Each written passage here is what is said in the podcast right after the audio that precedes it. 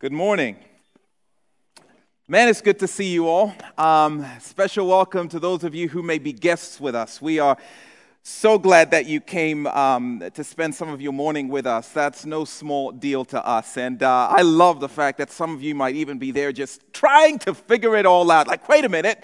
That was the most awesome folksy worship, and then the brother came out to preach. Like, we just love variety and diversity and so thankful for what Jesus does with his church. But we're so glad that you, um, you've joined us for the start of this new series. Now, I, I don't want to start with the bad news, um, but I'm going to say it anyway. So here's the reality I still cannot get over the fact that the summer is just about over. Again, don't shoot the messenger. I'm just reporting the facts to you. It is crazy that just in a couple of weeks here, the fall frenzy is going to hit us and things are going to go insane. Now, again, that's bad news for some of you um, who are not quite as saved, you know, or others who are like, oh my goodness, this is the best news um, ever. Now, honestly, uh, as a family, we're kind of struggling with the reality that summer is coming to a close. And the craziness called the fall season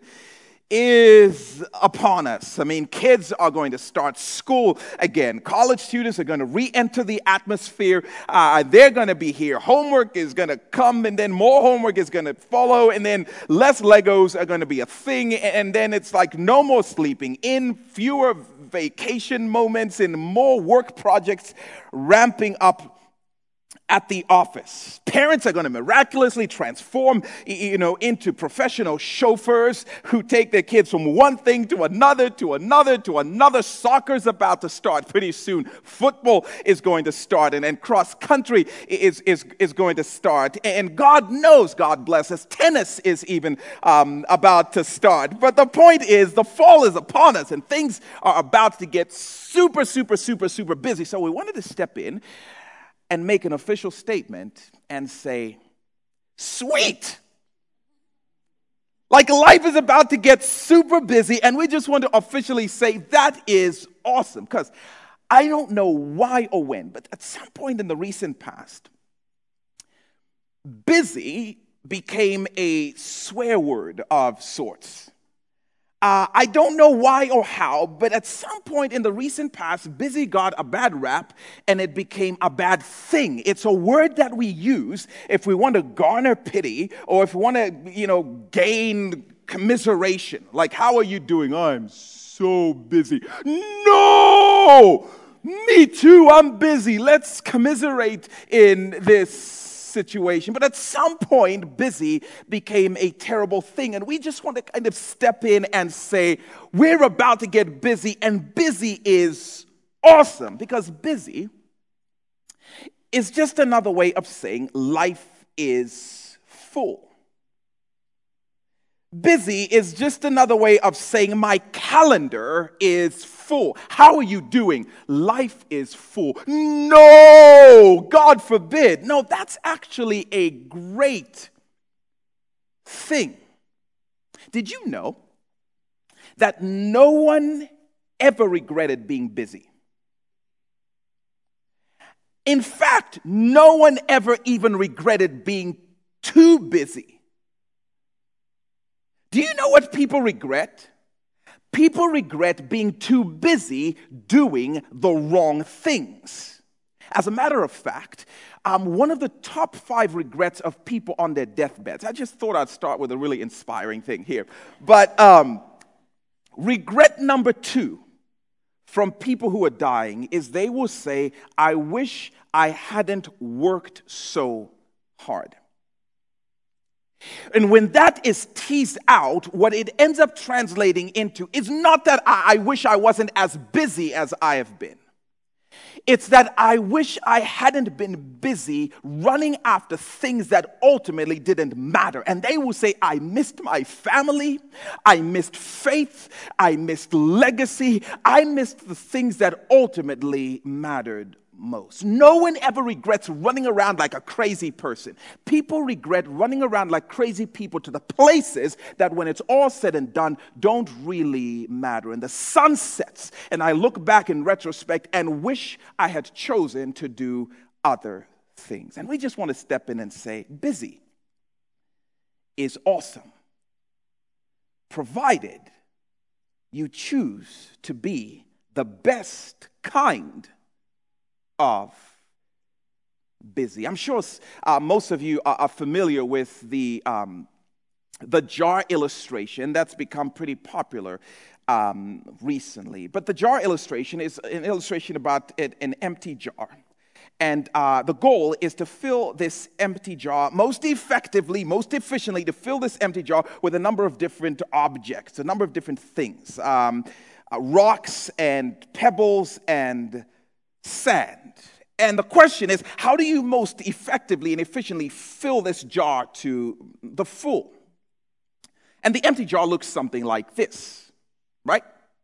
And how do you get that stuff into the jar. And, and if we had time to ask you for your thoughts on this, I'm sure your brilliance would come to the surface really quickly and you would identify well, the best way to fill this jar most effectively is to put the big rocks in first.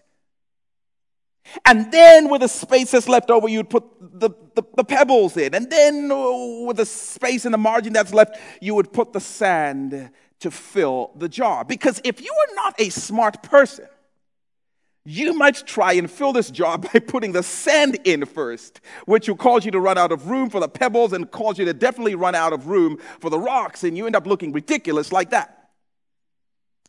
It's not what you want to do.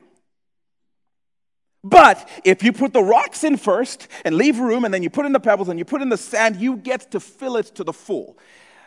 Like this, right?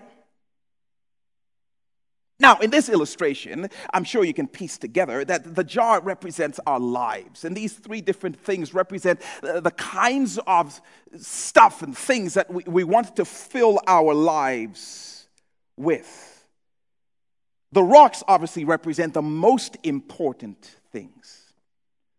Things that if we chased after and found that we had no time to do any of the other things, but we got the rocks in the jar, we would live our lives saying, I lived a good and full life. And those things typically relate to faith, our, our God.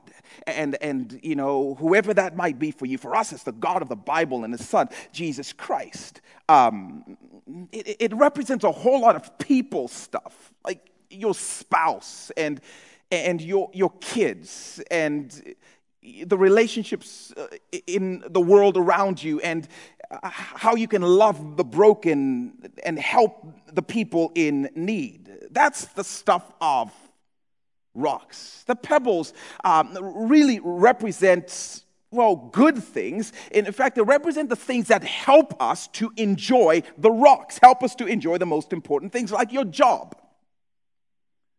um, work. That oftentimes helps us to enjoy family and provide for the people we care for, and we're better able to love the people um, around us effectively. And then the sand, that's, you know, speaking about fine and fun things. You know, um, things like your kids' sports. Um, things like family vacations. Whoa, boo hoo! Family vacation is an A. No, it's not. Some of us, in fact, many of us may never be able to go on a family vacation, but that doesn't dictate whether or not we get to make the most of time with our families. Because you can do that without spending thousands of dollars. It's about the people. That's an A issue. That you do it in the Bahamas, that's a sea level issue. That's a sand related issue. This is referring to Netflix and this is referring to fantasy football. No offense, guys. Um, but this is just referencing fun stuff. And we know what this is saying is that if I fill my life with sand or if I fill my life with pebbles and I don't have room for the rocks, at the end of the day, I will look back and say, I wish my life wasn't so busy. But the issue isn't busy, the issue is how I chose to fill my jar to the full. In fact, I love that Jesus says, I have come that you might have life and have it to the full. What's he saying? I have come that the jar of your life would be filled to overflowing. but let me decide what the priorities are. I know what a full life really looks like. Not as culture dictates it, not as you dictate it, but as I dictate it. And so we just want to talk for a number of weeks and say, listen, we acknowledge the fall is about to be busy. And we say that is awesome. Busy is full, and full is awesome. The question is, are we going to be busy about the right things? The question is, are we going to put the most important things in our lives first? Or are we going to get to the end of the sequence and look back in retrospect and find ourselves wishing or regretting? Um, my wife and I um, not too many weeks ago, had a conversation where we started this process that we try and have on an annual basis. And the question was okay, what things go in first? What things go in first? We know things are about to get crazy. And we are sick and tired of getting to the end of the crazy season and looking back and saying, oh my goodness, what happened? It felt like life was living us. We are tired of getting into the middle of the busy season and finding that we don't feel like we're deciding, we're just constantly reacting and living retrospectively. And so we want to project and look forward and make the decision what rocks do we want to make sure go in first? And do you know that that is not an easy conversation to have? Because every time you start to talk about what are the rocks and what rocks go in first, it inevitably, inevitably is going to lead to the place where something you really, really love and you've done for years and years and years and you really, really, really value has to go.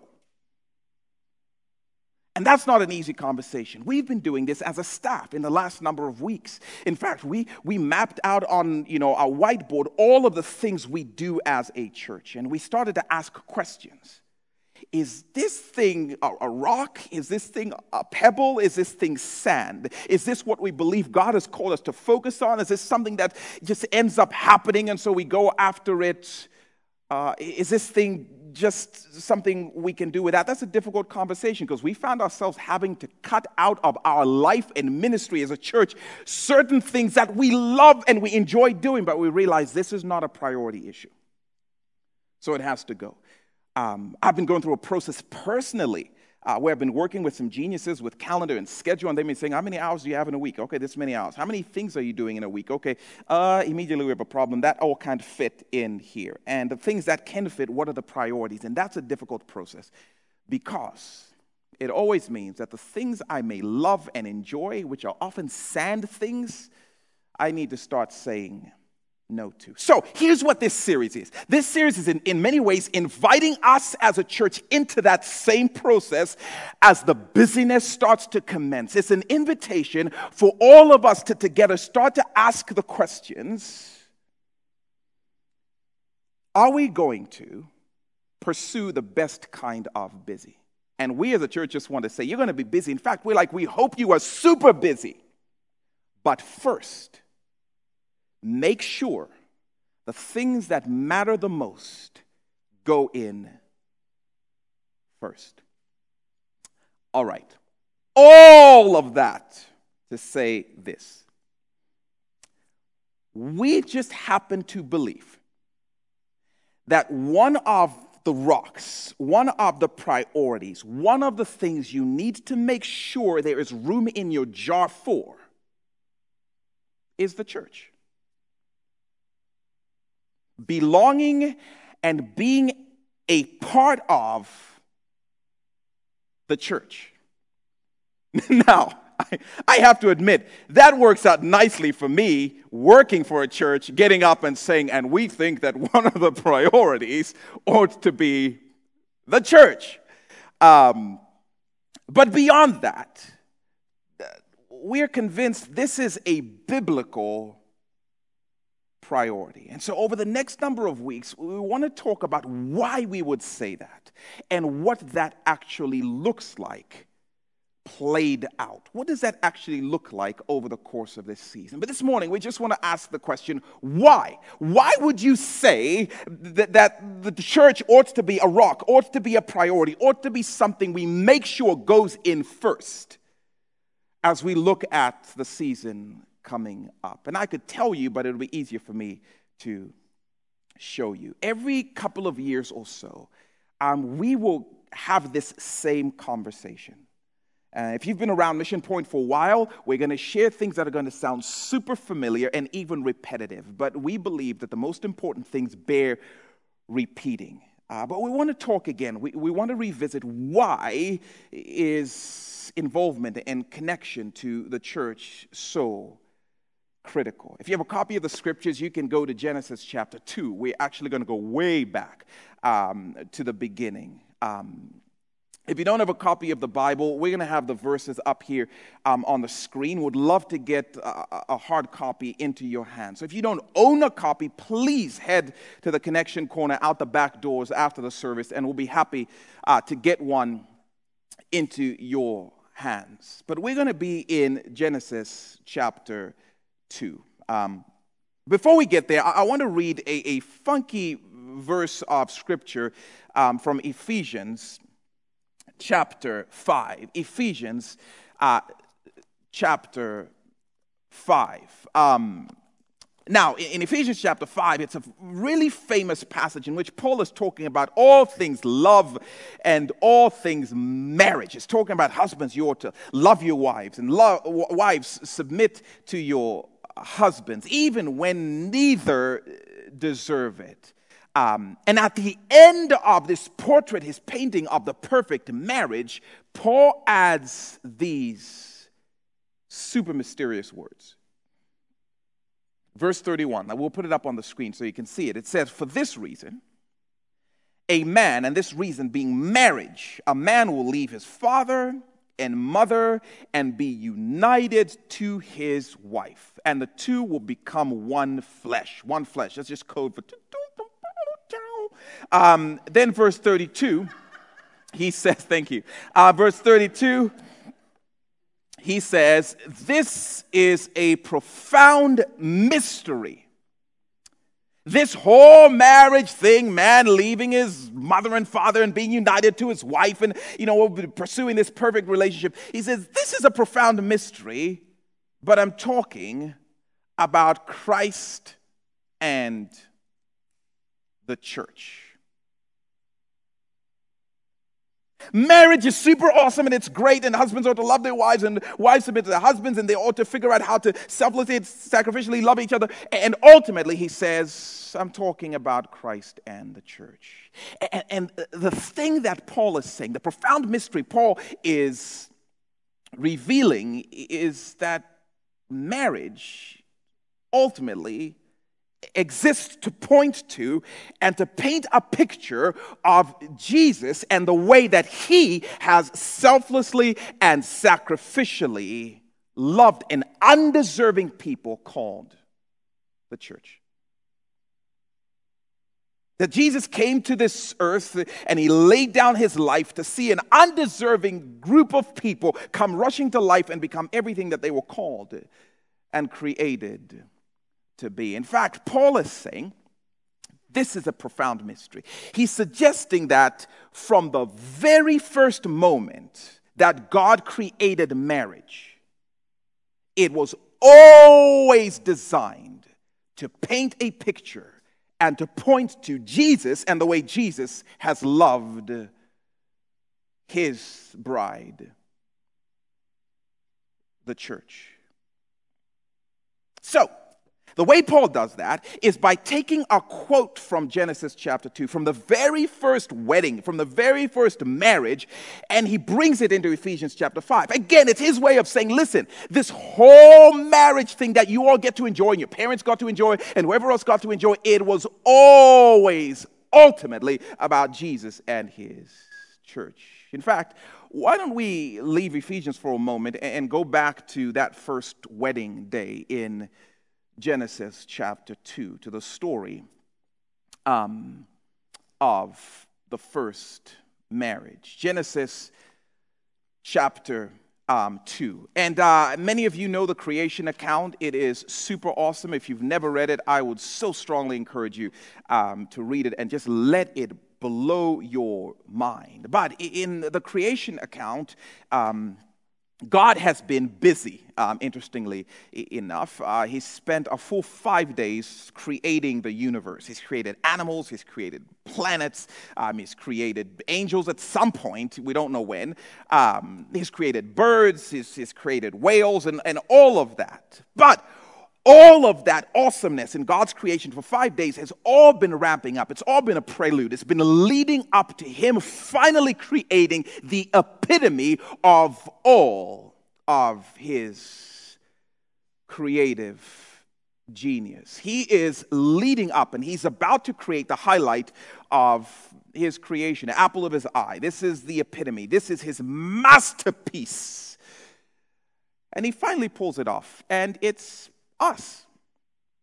It's human beings. And so on the sixth day, God creates a dude um, named Adam. And he takes Adam and he puts him in this perfect, flawless paradise called Eden. Um, a garden um, that is called Eden. Everything is right. In fact, everything is so right th- that at the end of every day, at the end of every creative um, experience, God would just brag on himself, except it's not bragging when you're God. But I mean, he would finish day one and he would be like, woo, so good so good. You get to day two and it's like great work. You know, day three is like awesome. Day four is like OM me, you know. Um, and he's doing, he's doing this for day after day after day, which is what makes what we run into in chapter 2, verse 18 so shocking because the rhythm of God's satisfaction, this refrain he would utter at the end of every day, it's all good, comes to a screeching halt with an announcement none of us would expect if we didn't know it was coming. He says in verse 18, It is not good, God says. Whoa, what's not good? Well, it's not good for the man to be alone. I will make a helper suitable for him. It is not good for this man to be alone. He'll kill himself on junk food and, and, and fantasy football. But apparently, God didn't like the fact that Adam didn't have a suitable helper. By the way, I've got to say this really quickly. Uh, when God says it's not good, He's not saying, like, oh, something in creation is incorrect. No, He's saying something in creation is incomplete. I have a cosmic purpose and I have a cosmic plan. And in order for my cosmic purpose and plan to be fulfilled, this dude cannot be single. For instance, I want to fill this earth with people, with variety and with diversity and with ethnicities and with cultures and with tribes and with people groups. And for that to happen, this dude cannot be riding solo. So God is saying everything is fine, it's just not finished. There's still something we need to complete. And then God, being a genius, brings this to Adam's attention in a really, really um, fantastic way. Look at verse 19. Now, the Lord God had formed out of the ground all the wild animals and all the birds in the sky. He brought them to the man to see what he, the man, would name them. And whatever Adam called each living creature, that was its name. So the man gave names to all the livestock the birds in the sky, and all the wild animals. But for Adam, no suitable helper was found. This is really cool what God does. Um, part of Adam's calling to name the animals required him to meticulously study Discovery Channel style their habits and their patterns and their propensities and what they did in order to decide what was the most appropriate name to give each one. And I'm still curious. I still want to ask Adam, okay, Chihuahua, but what on earth was it doing, you know, to deserve that name? Um, I would ask him about cats, but we all know that came after the fall. Um, but Adam is naming animals, and um, as he is circumspectly studying these animals, a very obvious pattern starts to rush to the surface. Adam is like, hmm, hmm, hmm, hmm, hmm, hmm, hmm, hmm. hmm? Sleeping. Pepe Le Pew has a Madame Le Skunk, you know, and he's realizing, like, wait a minute, everybody's got a special somebody except me. I don't have a spooning buddy. And the Lord looks at this and says, Yep, I wanted you to see that. That is not good. I'm not finished. In fact, there's one more final piece I need to put in place. And Adam, you're going to love this one, but it's a surprise. So God will put you to sleep. And look at what it says in verse 21. So the Lord God caused the man to fall into a deep sleep, and while he, Adam, was sleeping, God took one of the man's ribs and then closed up that place with flesh. We don't know how long Adam was sleeping three minutes, three days, three hours, however long. Uh, we just know that while Adam was sleeping, God goes to work on completing what was incomplete. Seems like some of the best things happen while men are sleeping. But he goes on to making a suitable helper for Adam. And man, the way he did this, though. I don't care who you are. This is awesome. Verse 22. Then the Lord God made a woman from the rib that he had taken out of the man, and he brought her, the woman, to the man. Now, no matter how many times I read that, I've got to read that again. So I'm going to do that right now. The, the, the Lord God made a woman from the rib that he had taken out of the man, and he brought the woman to the man. Made a woman from a rib. And again, I just think we sometimes read the Bible so casually, we just gloss over some of the most mystifying things. Who makes a woman out of a, a rib? That is really, really hard to do. And by the way, this is when I know that the Bible has to be true. Because if you sit down and you're like, uh, we want to make a fake book and deceive millions and millions and millions, this might be a detail you might want to omit. And then one time, one time God took a rib and made a woman. That's so dumb. It has to be true. And it has to be so super awesome. But God makes this woman, and now he is finished.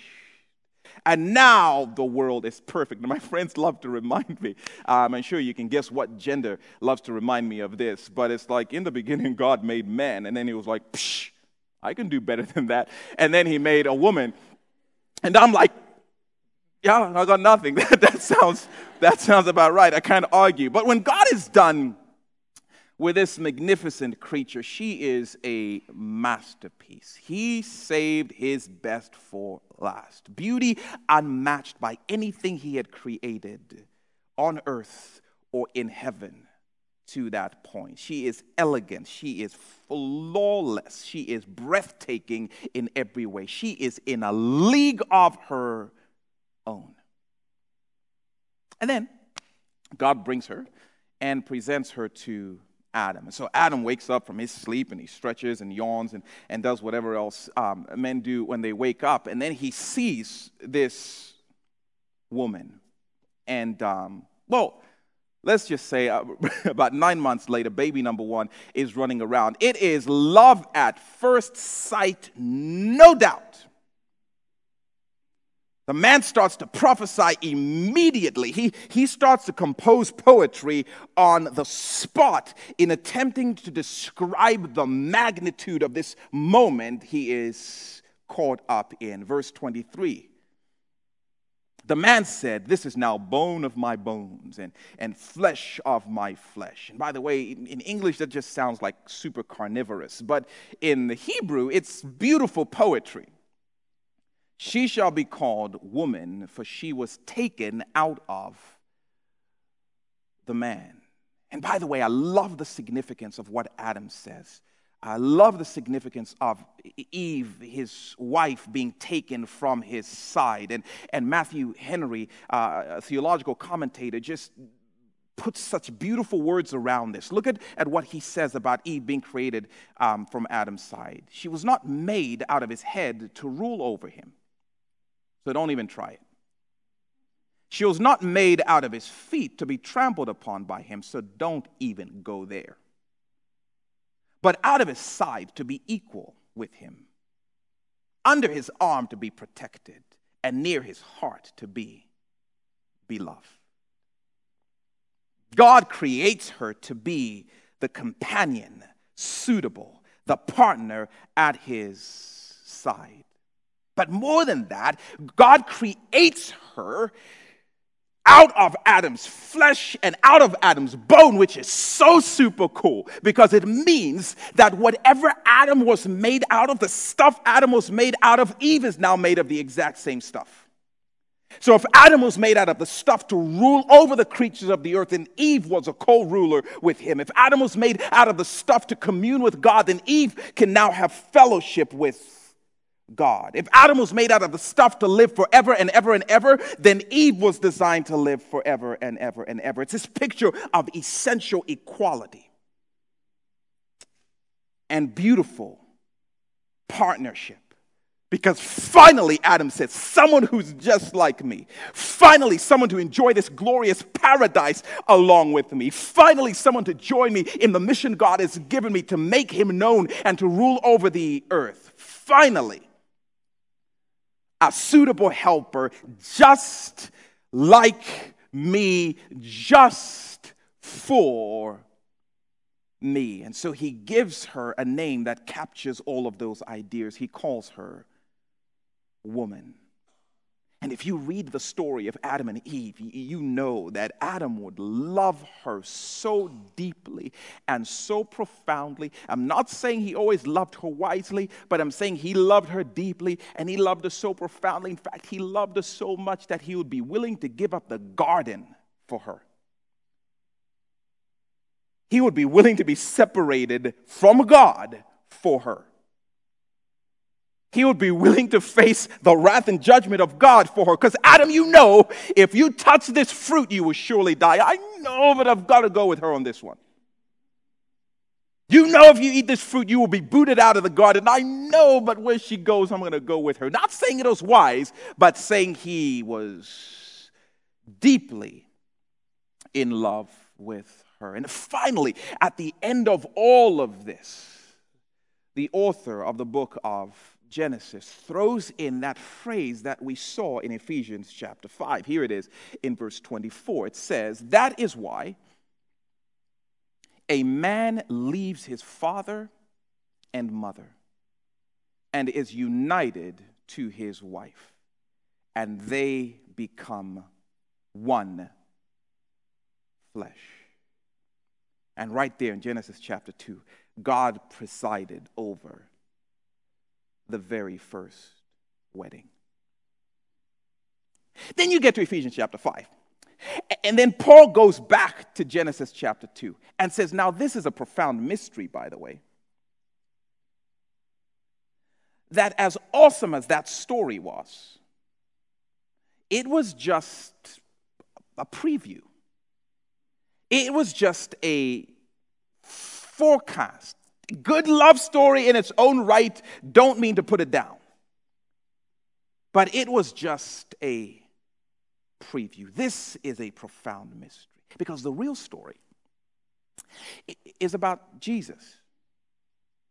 The real story is about Jesus who existed in eternity past, in a heavenly paradise perfect in every way. He was the center of unending and unbroken praise.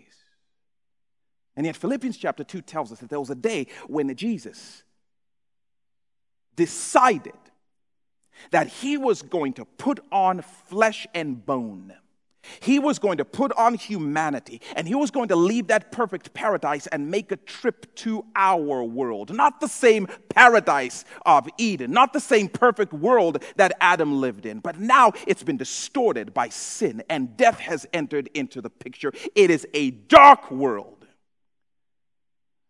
And Jesus is taking a trip to come to our world. And the question is, why? When he arrives, the Apostle Paul refers to him as the second, or better yet, the last Adam. And it calls Jesus, he is the bridegroom from heaven. Wait, why is he here? Now, I need you to breathe for a second. Uh, uh theologically, we'll resolve this in a second. But he was here because apparently it was not good for Christ to be alone. God wanted a companion. God wanted a helper suitable just for his son, just for his bridegroom. Now, let me be very clear. When I say not good, I don't mean there was anything wrong. Jesus was all fine by himself, completely sufficient, eternally self contained. We're not saying there was something incorrect or incomplete or insufficient about Jesus, but we're saying God had a, cosmic and a master plan, and in God's plan, his son needed a suitable helper. I want to tell a story of my love. I want to tell a story of my glory. I want to tell a story of my grace. I want to tell a story of my redemption. And in order for me to do that, my son, woo, he needs a bride. And so Jesus comes to the earth to get him a girl. The real story is about Jesus. Look at what it says in Ephesians chapter 1, verses 22 and 23. This is so interesting. It says, And God placed all things under his feet, Jesus' feet, and appointed Jesus to be the head over everything for the sake of the church and the church, verse 23, is his body.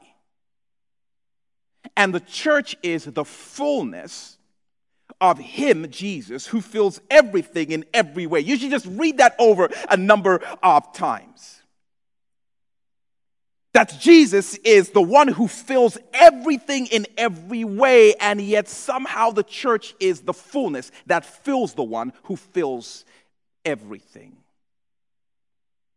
And that makes sense. It's this picture of Jesus. Until, you know, he has his bride by his side, something is missing. It's not broken, but something in the perfect plan of God is missing. Because a bridegroom without a bride, why even call him a bridegroom? He is the head, but a head without a body, there's something that's not yet quite finished. Jesus came to the earth to find a bride, a companion suitable only for him. And Paul calls her the church. Problem was when Jesus got here, the church was all kinds of messed up. She was running after every lover who even hinted at promising her pleasure or, or security. She had racked up debt that she couldn't pay.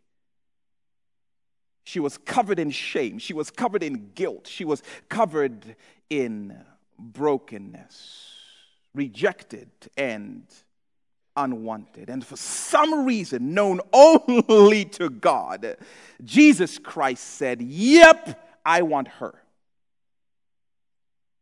And beyond that, he set his deepest affections on her and he chose to madly love her. And he was determined he would do anything to be with her. And Paul calls her the church. And the angels are totally like, We do not know what he sees in her. Mm, mm-mm. But because of her sin, because of her rebellion, Jesus could only have her if he was willing to pay the steepest of prices.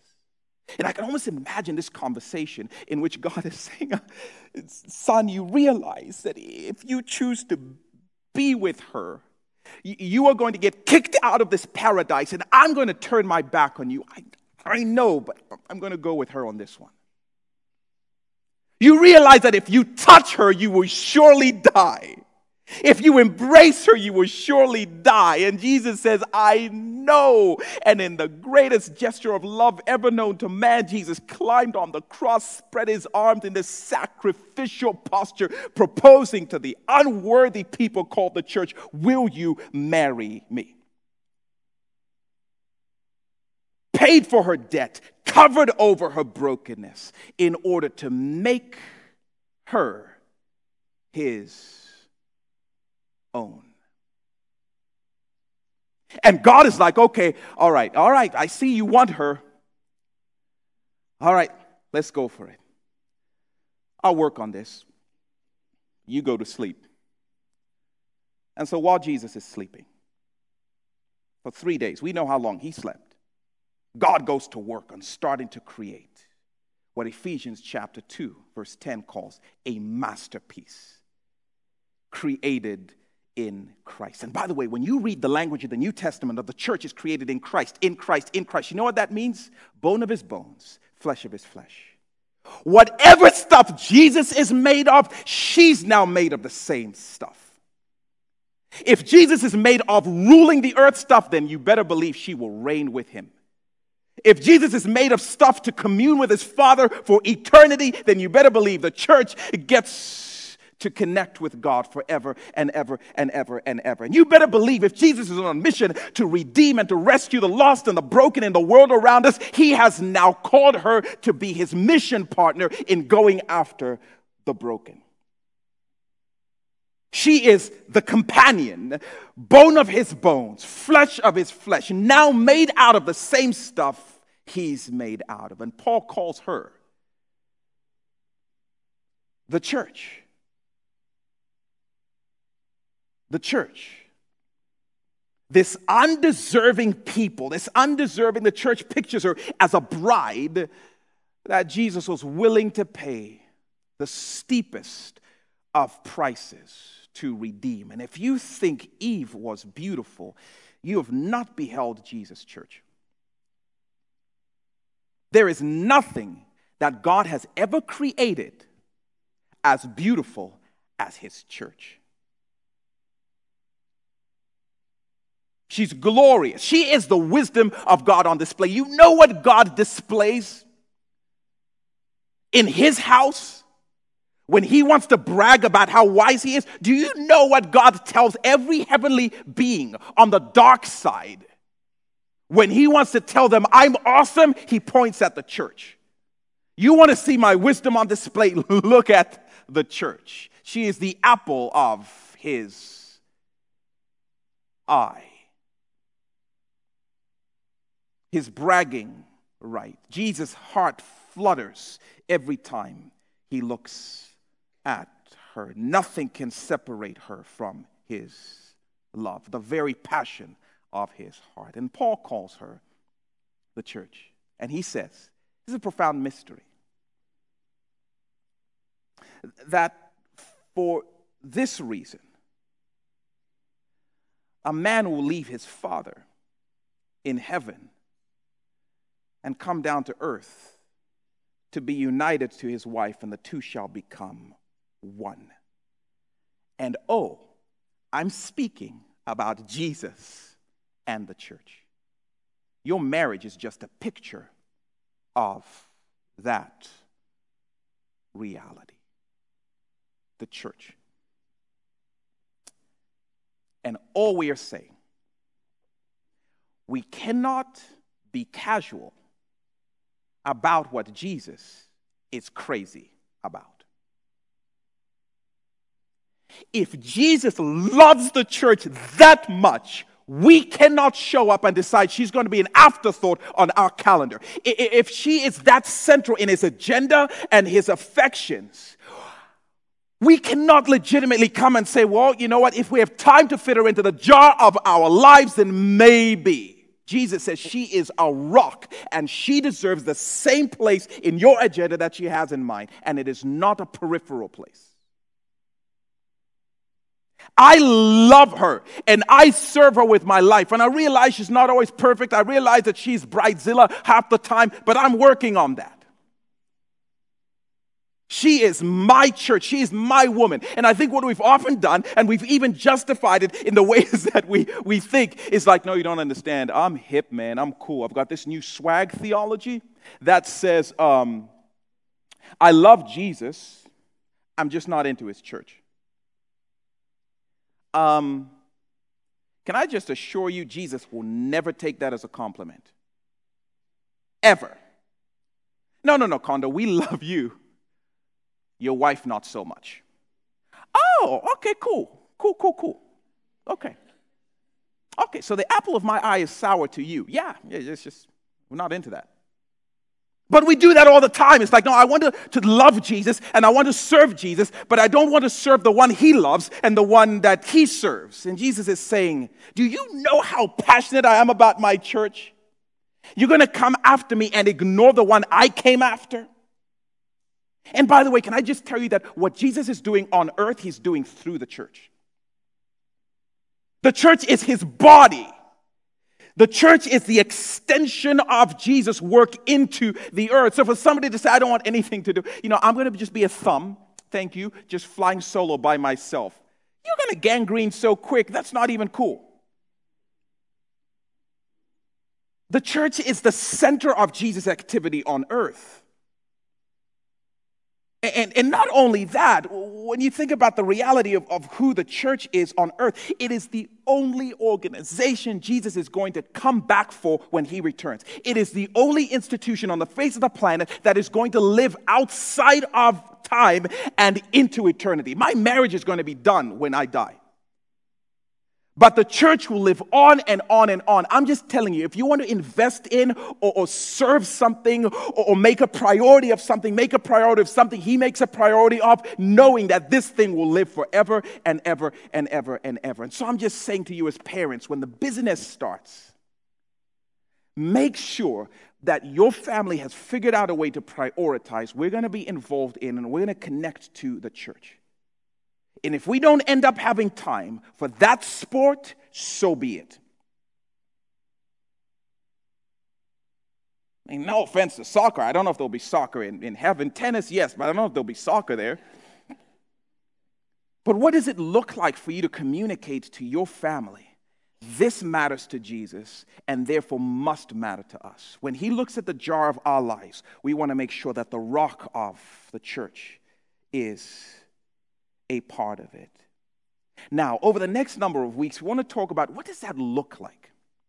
If he is so passionate about the church, and if the church is a means to which he wants to grow us and, and disciple us, uh, what does it look like for us to be plugged in? And by the way, thank you for a movement of you. This is rare. Somebody asked me just the other day, uh, What do you love about being a part of Mission Point? I'm like, the folks there are so keen to get involved in what matters most to Jesus. I can't tell you how beautiful it is for me to stand in front of a church that I know is not going to be like boo to getting involved.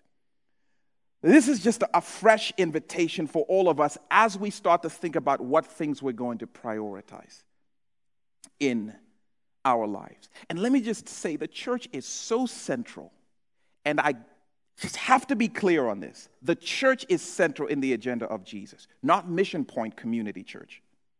Some of you are just guests and you're going to go back to your home church. Some of you are going to sit at Mission Point for a season and be like, I don't want to get involved or plugged in there. We're like, okay. But we still hope you get involved and plugged in somewhere where the church is.